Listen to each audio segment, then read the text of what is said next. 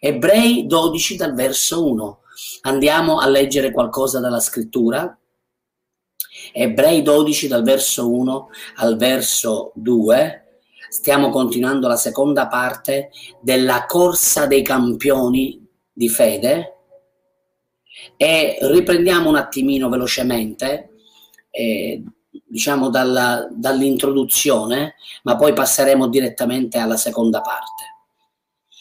Anche noi dunque, dillo anche tu, anche noi, dillo anche io, anzi non lo puoi dire, scrivilo anche io, scrivetelo anche io, essendo circondati da un così gran numero di testimoni, deposto ogni peso e il peccato che ci sta sempre attorno allettandoci, corriamo con perseveranza la gara che ci è posta davanti tenendo gli occhi su Gesù, autore e compitore della nostra fede, il quale per la gioia che gli era posta davanti soffrì la croce, disprezzando il vituperio e si è posto a sedere alla destra del trono di Dio. Quando abbiamo incontrato Cristo per la prima volta, abbiamo sperimentato la potenza del suo amore e la paura e il senso di condanna hanno lasciato immediatamente la nostra vita. E sapete, quando abbiamo ricevuto Gesù Cristo e l'abbiamo incontrato e l'abbiamo ricevuto, lì Gesù è diventato il nostro autore e il nostro compitore della nostra fede. E quindi Paolo, o chi per lui, secondo me Paolo, chi scrive agli ebrei, ci sta incoraggiando a ehm, lasciare da parte eh, tutti gli ostacoli, anche il numero dice dei testimoni, siamo circondati dai testimoni e siamo circondati da testimoni sia nel mondo spirituale e sia nel mondo naturale. Eh, non, non scoraggiatevi quando le persone vi deluderanno, quando le persone vi scoraggeranno, quando le persone vi perseguiteranno o parleranno contro di voi, ma anzi prendete forza guardando Gesù. Ricordatevi che anche su Gesù ne hanno dette tante.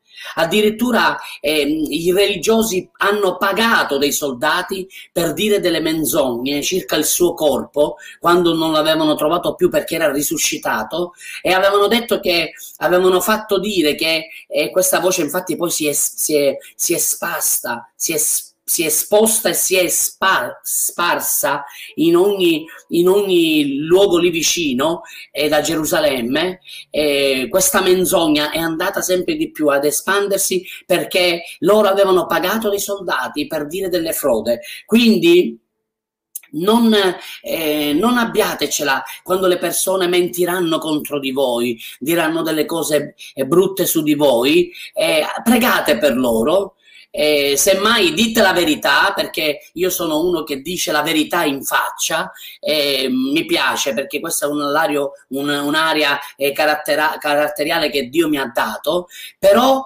ditela sempre con amore e poi pregate per loro. Pregate perché il Signore sicuramente poi toccherà le loro vite e ne abbiamo avute te- testimonianze di persone che prima hanno parlato male di noi e poi sono venuti da noi piangendo, chiedendoci perdono, chiedendoci scusa per il male che hanno detto contro di noi.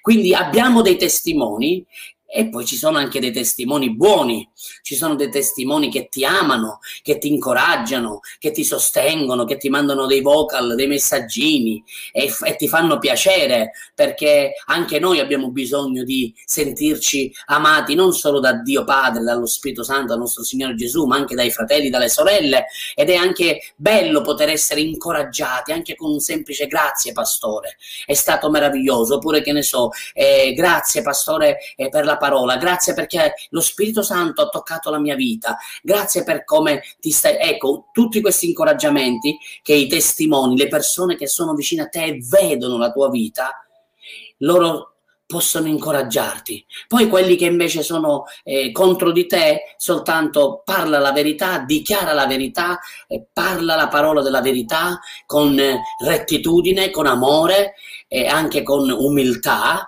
ma devi dirla la verità, non devi lasciarti chiudere la bocca, tappare la bocca, ma devi parlare la verità e dall'altro lato ricordiamoci dei testimoni spirituali. I testimoni spirituali sono il nostro, il nostro Dio, Padre, Figlio e Spirito Santo e poi anche gli angeli, milioni di angeli ma ricordatevi anche tanti demoni. Purtroppo ci sono gli angeli decaduti che sono gli accusatori, coloro che cercano di fare inciampare i credenti per farli deviare dalla corsa e dal proposito di Dio.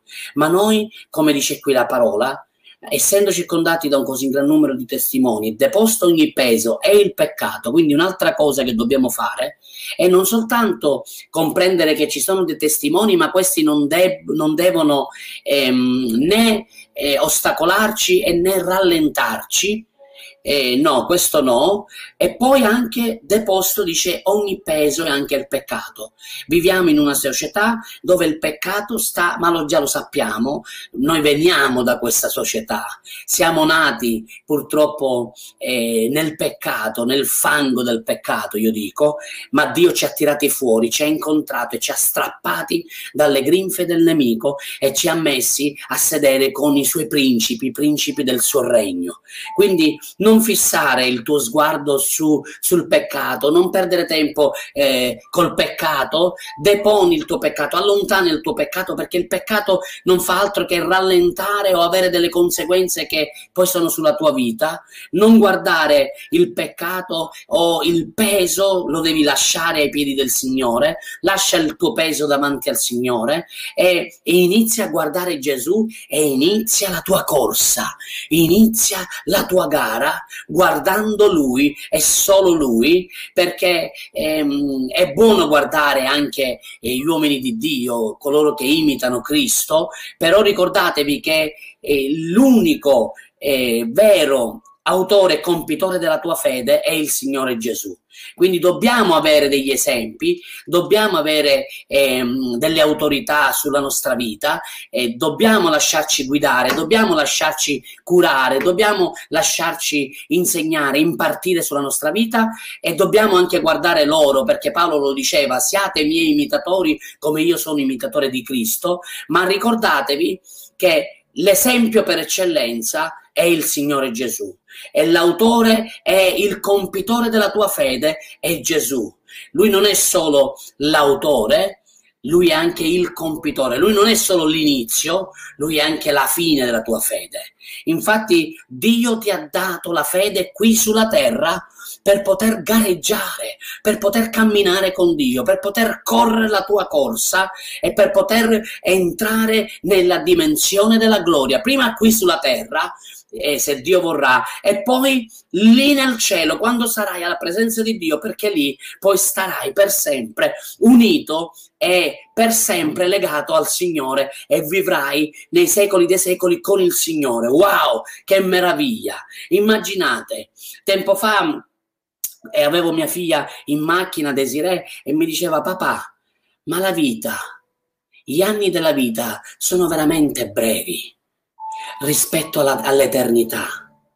E io ho detto sì, amore. Ecco perché noi dobbiamo tenere il nostro sguardo sempre su Gesù, perché tutto quello che ha a che fare con la vita naturale non abbiamo completamente, non c'è paragone, non abbiamo completamente idea di quello che si vivrà nei cieli. E io avverto nel mio spirito che il ritorno di Gesù è molto vicino, quindi fratelli miei, sorelle mie, avanti tutta, guardiamo colui che ha iniziato l'opera buona in noi, lui è l'esempio, ma lui è colui che opera e che compie in noi il suo volere e il suo operare. Quindi Gesù è solo Gesù, lui è l'esempio, lui ha disprezzato il vituperio, lui non ha guardato a destra e a sinistra, lui ha bevuto fino alla fine il suo calice ed è morto sulla croce per riconciliarci al Padre e riportarci alla dimensione originale che è la dimensione della gloria.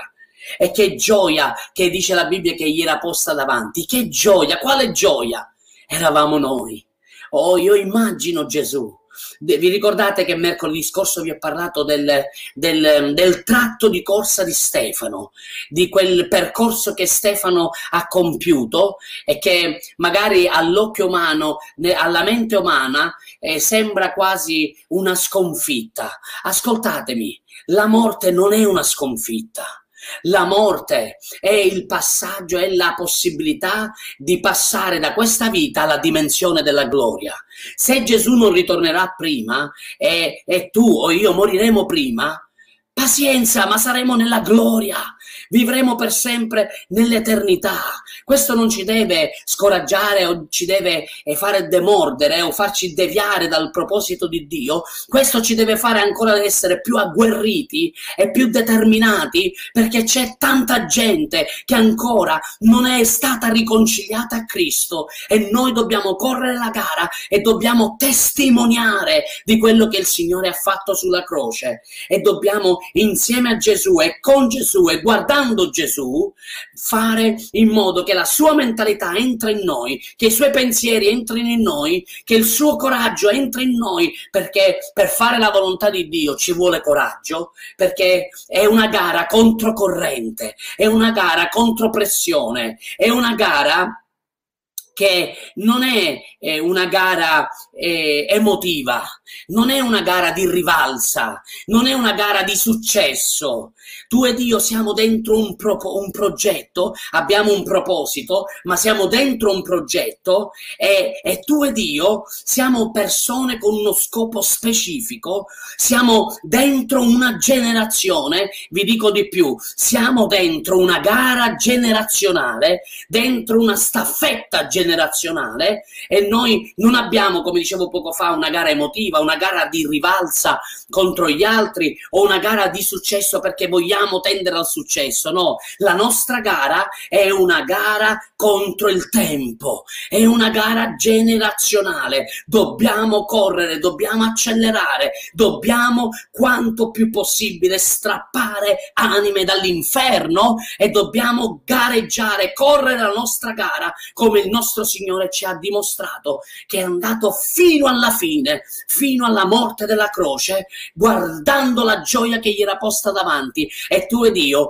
abbiamo lo scopo di compiere la volontà di Dio qui sulla terra, ma questo scopo si adempirà, sapete come? Se noi rimaniamo con lo sguardo fisso. Infatti quando l'autore dice guardando Gesù, questo guardare è più che guardare, significa che tu fissi il tuo sguardo e non permetti a nessuno di distogliere quello sguardo e di deconcentrarti dall'obiettivo che hai, che è quello di fare la volontà del tuo maestro e del tuo Signore. Alleluia! Quanti possono dire alleluia? Quanti possono dire io terrò il mio sguardo fisso sul mio Signore Gesù?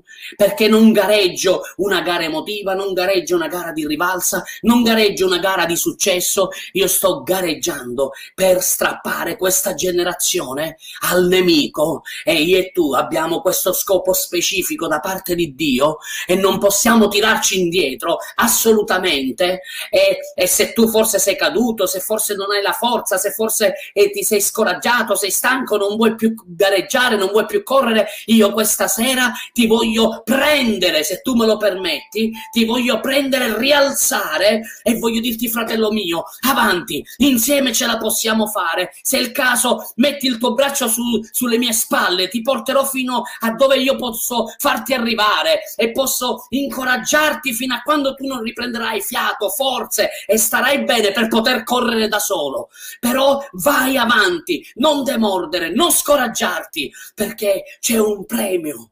Non c'è soltanto di guardare Gesù, Gesù è il nostro premio, ma poi c'è anche il premio che Gesù stesso ci darà che è la corona della vita, la corona della gloria e la corona dell'eternità. Wow, quanto è meraviglioso, quanto è straordinario. Il nostro, il nostro Signore ha già pensato a tutto. Siamo pronti per salire sul podio? Siamo pronti per essere i primi? Siete pronti ad essere tra i migliori, tra i campioni? E noi tutti siamo chiamati ad essere i primi in Lui, in Cristo Gesù.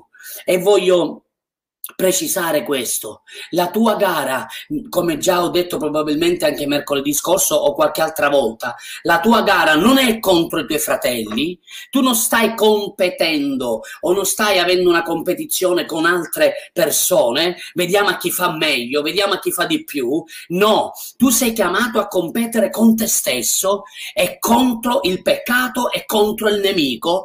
Tu sei chiamato a vincere la tua gara non è la gara che hai con gli altri, è la tua gara e qui abbiamo bisogno di afferrare questo concetto importante perché altrimenti iniziamo a entrare in competizione con gli altri, ma invece noi sappiamo che il corpo di Cristo deve collaborare e non competere. Noi dobbiamo eh, stimolarci se è il caso gli uni gli altri, possiamo prendere gli esempi di altri perché sono magari migliori di noi e sfruttarli per poter dire io pure voglio fare questo, io pure voglio essere come lui, io pure voglio fare in questa maniera e, e vi dico un'altra cosa, è onorare le persone che sono migliori e che sono arrivate più avanti di noi, perché la Bibbia ci insegna che quando noi onoriamo, noi entriamo in una dimensione che è la dimensione della grandezza.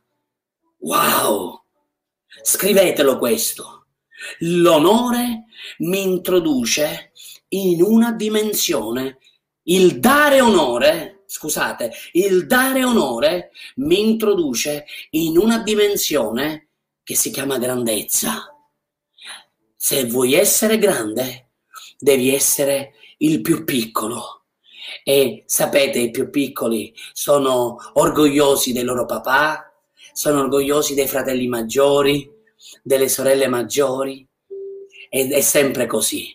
Quando invece poi ci si sente di più e ci si sente più grandi, allora poi lì si perde di vista l'attitudine che il Signore ci ha insegnato. Adesso andiamo in Seconda Timoteo, capitolo 2. Dal verso 1 al verso 6 leggeremo, ma io voglio trattare soltanto i primi due versi. Guardate, Paolo scrive a Timoteo, Seconda Timoteo 2, da 1 a 6, a 7.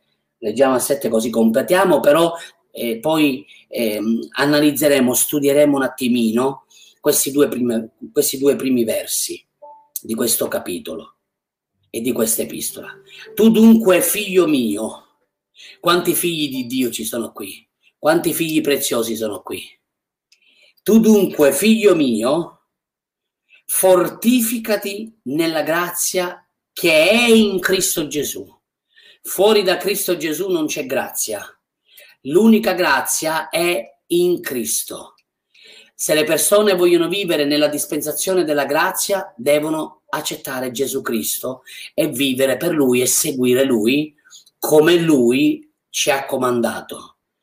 E le cose che hai udite da me, in presenza di molti testimoni, guardate di nuovo qui c'è la parola testimoni, perché Dio ha eh, attivato eh, il principio dei due o tre testimoni è un principio eterno. Affidali a uomini fedeli che siano capaci di insegnarle anche ad altri. Tu dunque sopper- sopporta le sofferenze come un buon soldato di Gesù Cristo. Nessuno che presta servizio come soldato si mischia nelle faccende della vita se vuol piacere a colui che lo ha arruolato. Similmente, se uno compete nelle gare atletiche, riceve la corona unicamente se ha lottato secondo le regole. L'agricoltore che lavora duramente deve essere il primo a goderne i frutti. Considera le cose che dico, poiché il Signore ti darà intendimento in ogni cosa.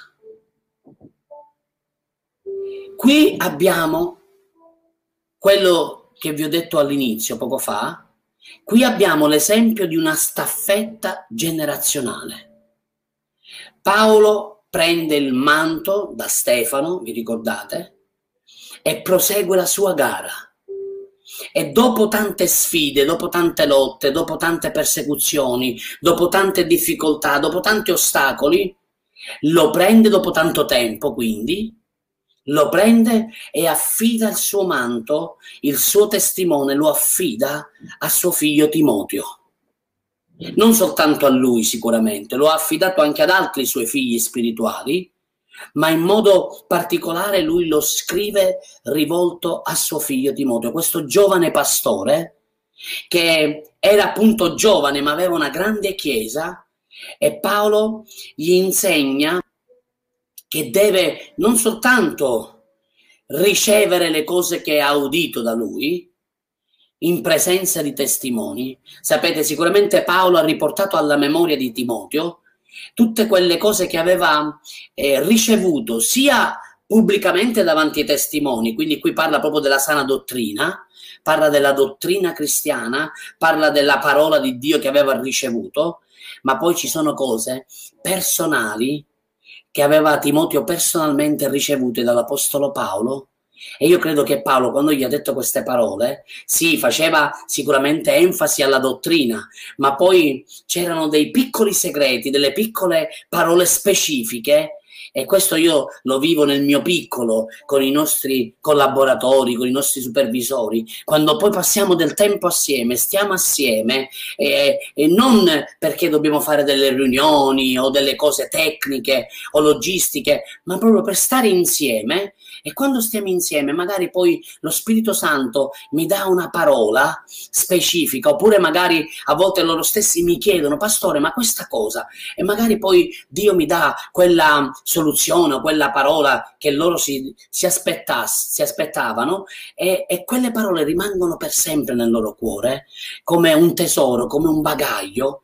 E qui io credo che Timoteo Sicuramente quando Paolo gli ha scritto in questa maniera, non soltanto rifiorirono eh, appunto alla sua memoria, nella sua mente, rifiorì le, eh, il discepolato, la dottrina, eh, l'insegnamento cristiano, ma anche tutte quelle parole specifiche, personali che Paolo gli aveva rivolto quando magari erano, si trovavano da soli. E così Timoteo riceve questa impartizione, questo manto, questo testimone, questo testimone che viene dato, ma lui non lo deve tenere per sé. Paolo dice non, non devi tenerlo per te, devi affidarlo a uomini fedeli.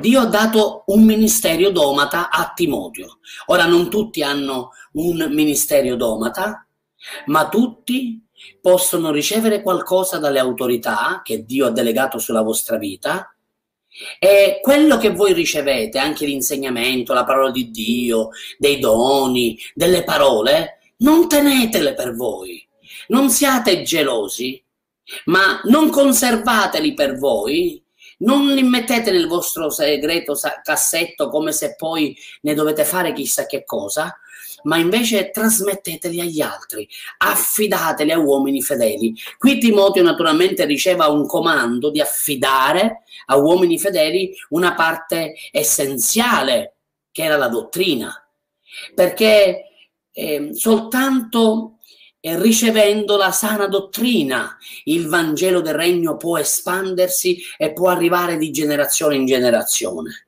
Infatti io credo personalmente che il lavoro che il pastore ha da fare, oltre che curare, guidare un gregge, è anche quello di eh, formare, addestrare persone eh, sia appunto eh, persone che devono svolgere dei servizi pratici dentro la Chiesa, ma anche persone che hanno eh, già un, um, uno scopo, una chiamata, un proposito come collaboratori, supervisori o addirittura ministeriali per poter poi affiancare il ministero del pastore e quindi il pastore ha anche questo obiettivo, questo compito da parte del Signore. E qui io lo vedo perché qui Paolo dice affidalo uomini fedeli. Cioè, per fare in modo che il Vangelo si tramandi di generazione in generazione occorrono persone fedeli.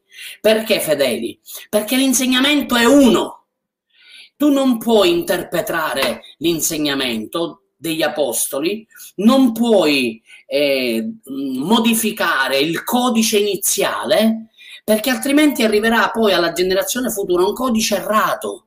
Abbiamo invece bisogno di tenere fedeltà sull'insegnamento dottrinale, sull'insegnamento del fondamento e poi servire il Signore. Quindi un'altra cosa che il pastore qui in questo momento Paolo lo sta dicendo a Timoteo è quello di formare eh, una leadership, fatemi usare questo termine, per il regno di Dio, non una leadership per se stessi, perché i collaboratori, i ministri, i supervisori o anche coloro che si adoperano al ministero chiamato d'aiuto, un ministero che lavora nelle cose pratiche, sono essenziali, ma sempre se fatte per il regno di Dio.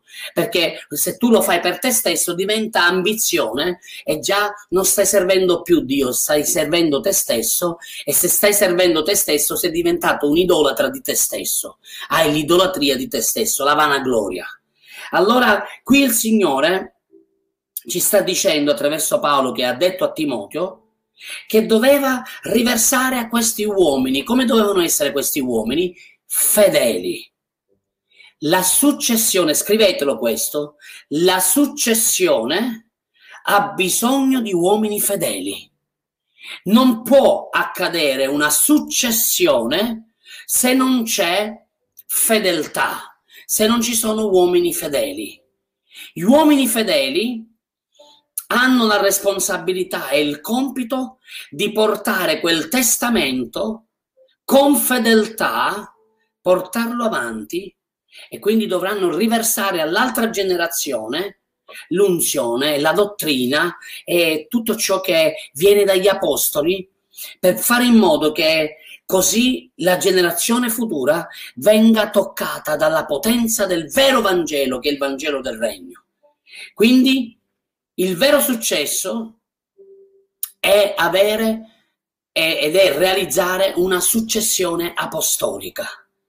Paolo ha ordinato Timoteo e poi ha detto a Timoteo, io ti do il testamento, tu hai ricevuto da me queste cose, adesso affidali a uomini, fai in modo che altri abbiano la tua successione e poi da loro che siano capaci ad, alt- ad, ad darli ad altri, essere fedeli a portarli ad altri, questi ancora ad altri, questi ancora ad altri, in modo tale che così il Vangelo del Regno possa arrivare di generazione in generazione.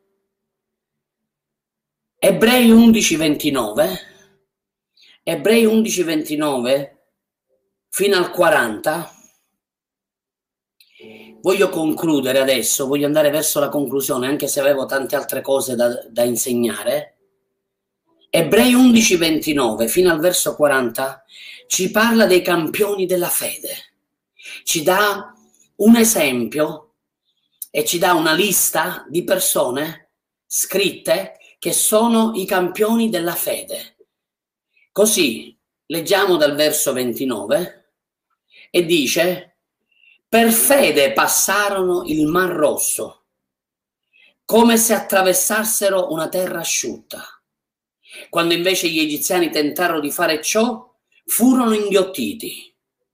Per fede caddero le mura di Gerico, dopo che vi avevano girato attorno per sette giorni. Per fede Rahab, la prostituta, non perì con gli increduli, perché aveva accolto in pace le spie israeliane. E che dirò di più? Infatti mi mancherebbe il tempo se volessi raccontare di Gedeone, di Barak, di Sansone, di Jefte, di Davide, di Samuele, dei profeti, i quali per fede vinsero i regni, praticarono la giustizia, conseguirono le promesse, turarono le gole dei leoni, spensero la forza del fuoco, scamparono al taglio della spada, trassero forza dalla debolezza, divennero forti in guerra, misero in fuga gli eserciti stranieri, le donne riebbero per resurrezione i loro morti, altri invece furono distesi sulla ruota e martoriati, non accettando la liberazione per ottenere una migliore risurrezione. Altri ancora subirono scherni, flagelli, anche con catene e con prigionia. Furono lapidati, segati, tentati, morirono uccisi di spada, andarono in giro coperti di pelli di pecora e di capra, bisognosi, afflitti, maltrattati. Il mondo non era degno di loro erranti per deserti e monti in spelonche e grotte nella terra, Eppure tutti costoro, pur avendo avuto una buona testimonianza mediante la fede, non ottennero la promessa, perché Dio aveva provveduto per noi qualcosa di meglio, affinché essi non giungessero alla perfezione senza di noi. Wow, che meraviglia! Passarono il Mar Rosso si sta rivolgendo naturalmente al popolo di Israele e al loro condottiero, al loro liberatore Mosè. E dice quando gli egiziani lo volevano, lo tentarono di farlo pure loro, furono inghiottiti dalle acque. Non puoi fare le cose e le stesse cose che Dio ha comandato a un uomo. Non tutti possiamo fare tutto. Non si può fare non si può procedere a fare delle cose che altri fanno solo perché, solo perché eh, lo fanno altri, pensiamo che anche noi possiamo riuscire a farlo. Se non sei chiamato a farlo, fallirai. Ma Dio ti chiama ad essere un campione di fede. Dio ti chiama a guerreggiare e a gareggiare per vincere la vittoria, per vincere la, il premio e per ottenere vittoria. I campioni della fede, molti di loro, non la videro nel naturale, non lo videro nel tempo Cronos, ma videro nel tempo dell'eternità quello che loro avevano vinto. Non tutti capiremo il progetto, questo ve l'ho detto anche eh, mercoledì scorso. Non tutti capiremo la realizzazione del progetto, ma tutti siamo stati scelti per essere un tassello importante. Tu potrai dire perché mi dici questo? Perché forse siamo un po' come quella generazione nel deserto che discute troppo con Dio. Perché? Perché? Perché? E perché? E iniziando a parlare dei perché, e iniziando a vivere nell'incredulità, iniziando a vivere nella, nell'ostilità e nella ribellione, rischi di morire e di bruciare una generazione nel deserto. Dio sta cercando persone pronte a credere e a obbedire. Quello che Dio ti ha chiamato a fare è quello di cambiare mentalità e afferrare la mentalità del regno, perché soltanto coloro che camminano in ubbidienza e chi cammina nell'ubbidienza è perché hanno afferrato la mentalità del regno, che nel regno non devi capire, devi ubbidire. Dio scelse Mosè come liberatore ma il popolo andava da lui e si lamentava. Mosè aveva chiaro quello che Dio stava per fare, ma il popolo che lui guidava non aveva chiarezza, non comprendeva quello che Dio stesso stava per compiere, che diceva. Non stava comprendendo il proposito di Dio. Dio sta scegliendo persone fedeli Dio sta cercando uomini e donne fedeli che non vogliono capire, ma hanno nel cuore di ubbidire per vedere il progetto di Dio in questa generazione adempiuto e per fare in modo che la futura generazione cresca, si formi fiduciosa verso Dio per poter continuare la gara se questa gara non viene al termine con il ritorno glorioso del Signore Gesù. Le generazioni passate servono per passare il testimone.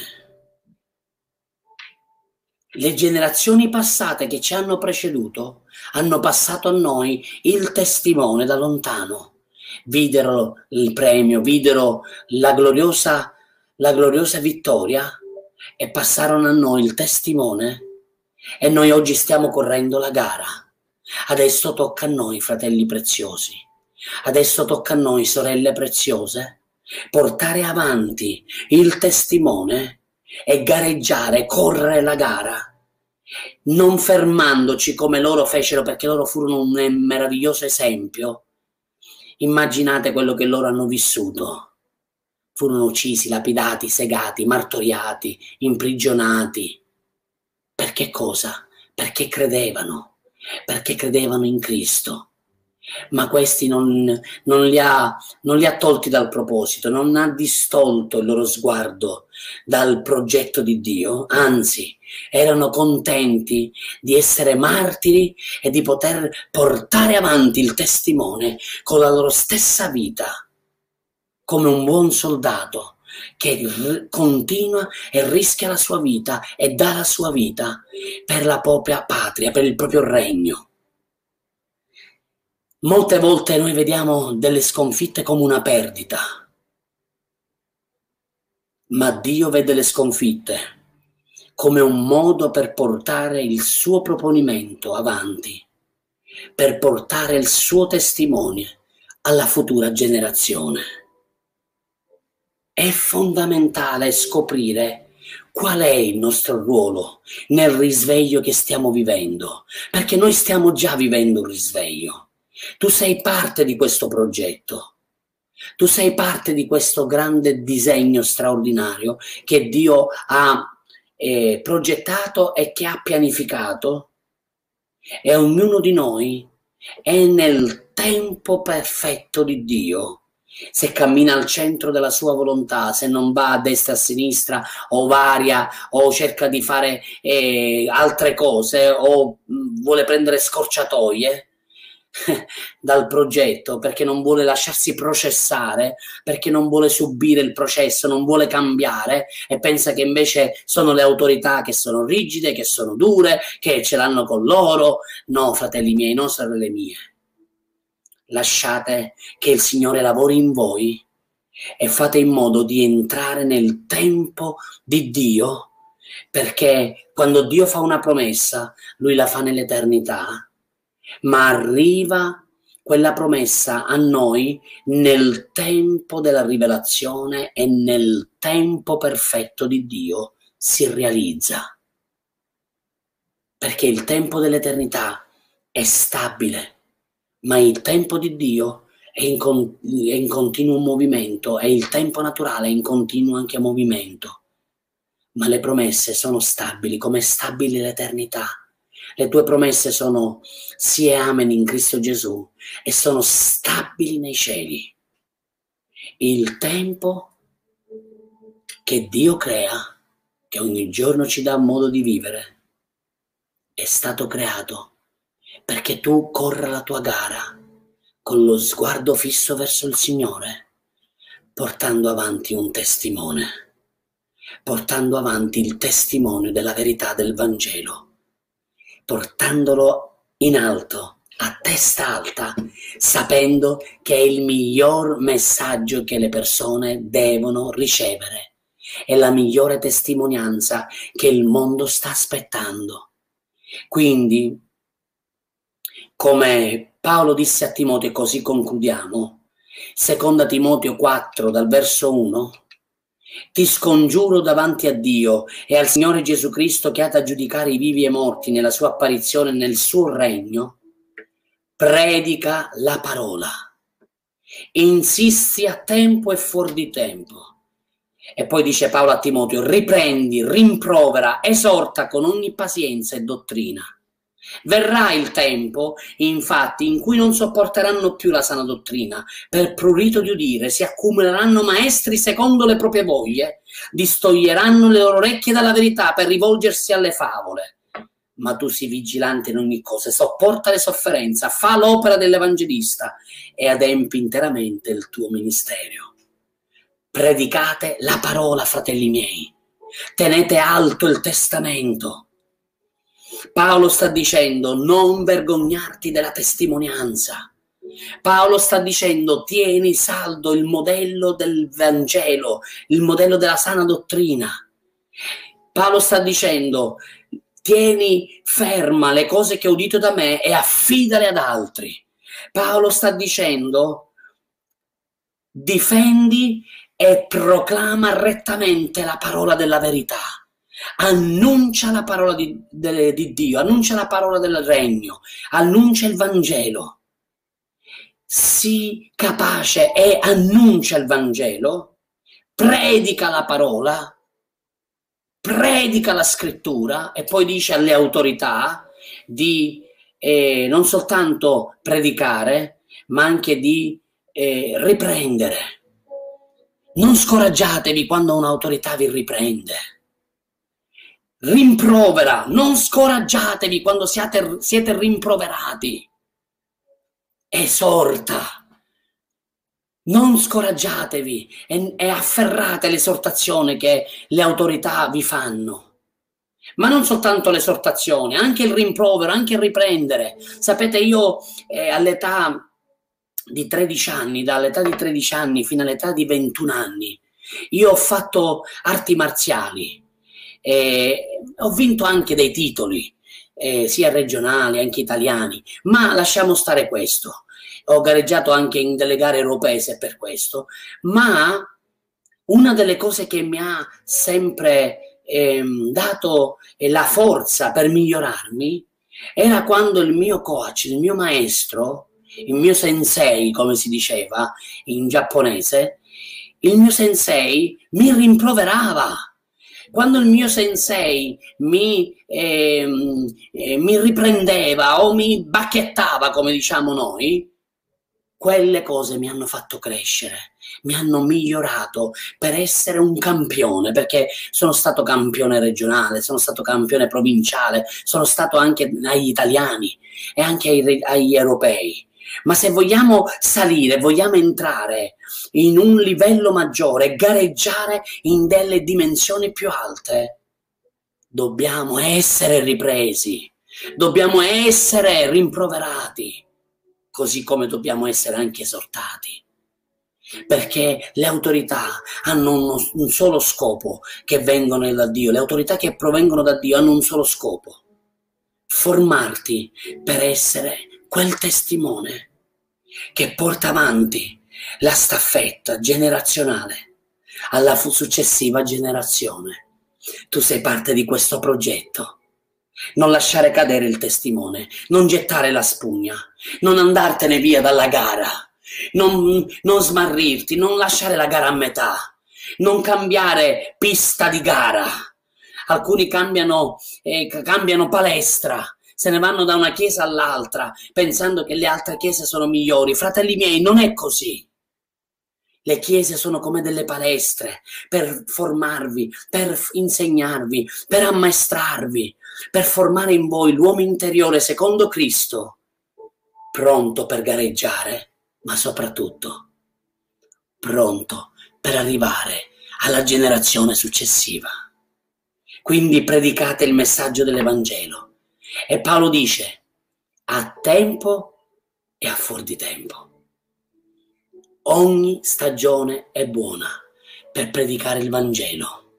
Sii pronto in ogni stagione e predica in ogni stagione. Una volta un fratello mi disse, pastore, ma quando è che si deve evangelizzare? E io gli ho detto, non c'è quando, tu devi evangelizzare, devi portare il messaggio del Vangelo lì dove c'è bisogno.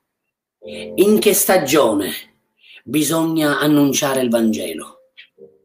In stagione e in fuori stagione. Sempre. Porta avanti il testimone. Avanti tutta. Che le nuove generazioni siano benedette da te per la buona testimonianza, perché annunci Cristo, perché non, dai, non vai dietro alle favole, non vai dietro alle tue emozioni, non vai dietro ai tuoi pensieri, non vai dietro alle tue ambizioni. Stiamo seguendo Cristo.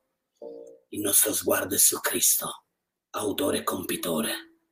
Lui ha preso il testamento numero uno e lo ha affidato agli apostoli. E dagli apostoli è sceso fino ad oggi, fino a noi. A noi adesso la responsabilità di essere ben preparati, formati, ben equipaggiati, ben concentrati per vincere la gara. Che Dio vi benedica, fratelli miei. Avanti tutta.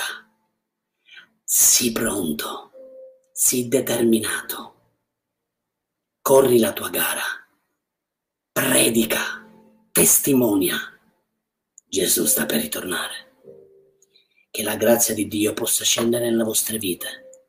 Padre, voglio benedire ogni mio fratello, ogni mia sorella e voglio ringraziarti per come da questo pomeriggio, da questa sera, la, il testimone viene ripreso per chi lo ha abbandonato. Gli allenamenti vengono ripresi per chi è fuggito via. Si ritorna, si ritorna in palestra per essere preparati, pronti allenarsi per la battaglia e per la gara che ci è posta davanti. E soprattutto per vincerla, perché vogliamo vincerla per te, Signore vogliamo vincerla per dare gloria e onore a te. E ti ringraziamo, Padre, per come, anche se ci sono dei fuori stagioni, tu li riprendi e li riporti nel tempo perfetto. Fai in modo che rientrino nella stagione perfetta, nel tempo perfetto, riscattando il tempo per adempiere la tua volontà e per vedere la generazione futura toccata dalla potenza del Vangelo e dalla potenza del tuo Spirito. Grazie Padre, a te l'onore e la gloria, nel nome di Gesù. Wow! Che Dio vi benedica. Sono contento di avervi potuto servire, sono contento di avervi trasmesso e ho pregato che lo Spirito Santo lo potesse fare nel miglior modo possibile trasferirvi quello che Lui ha messo dentro di me per consegnarvelo. Correte la gara, fratelli miei. Avanti tutta. Non demordete. Il Signore è vicino. Fatevi animo. Fatevi forza. Gesù ha già vinto.